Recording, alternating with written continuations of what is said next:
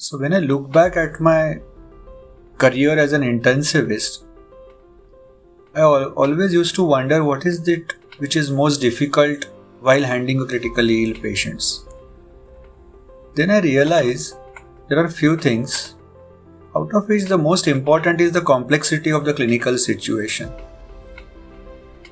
Second thing is we must ensure the judicious use of the drugs and the optimum intervention that is available in intensive care unit.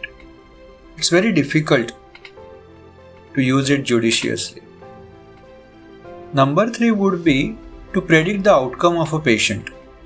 Similarly, communicating with the family and friends is another challenge, and it's an art which every intensivist must get through properly.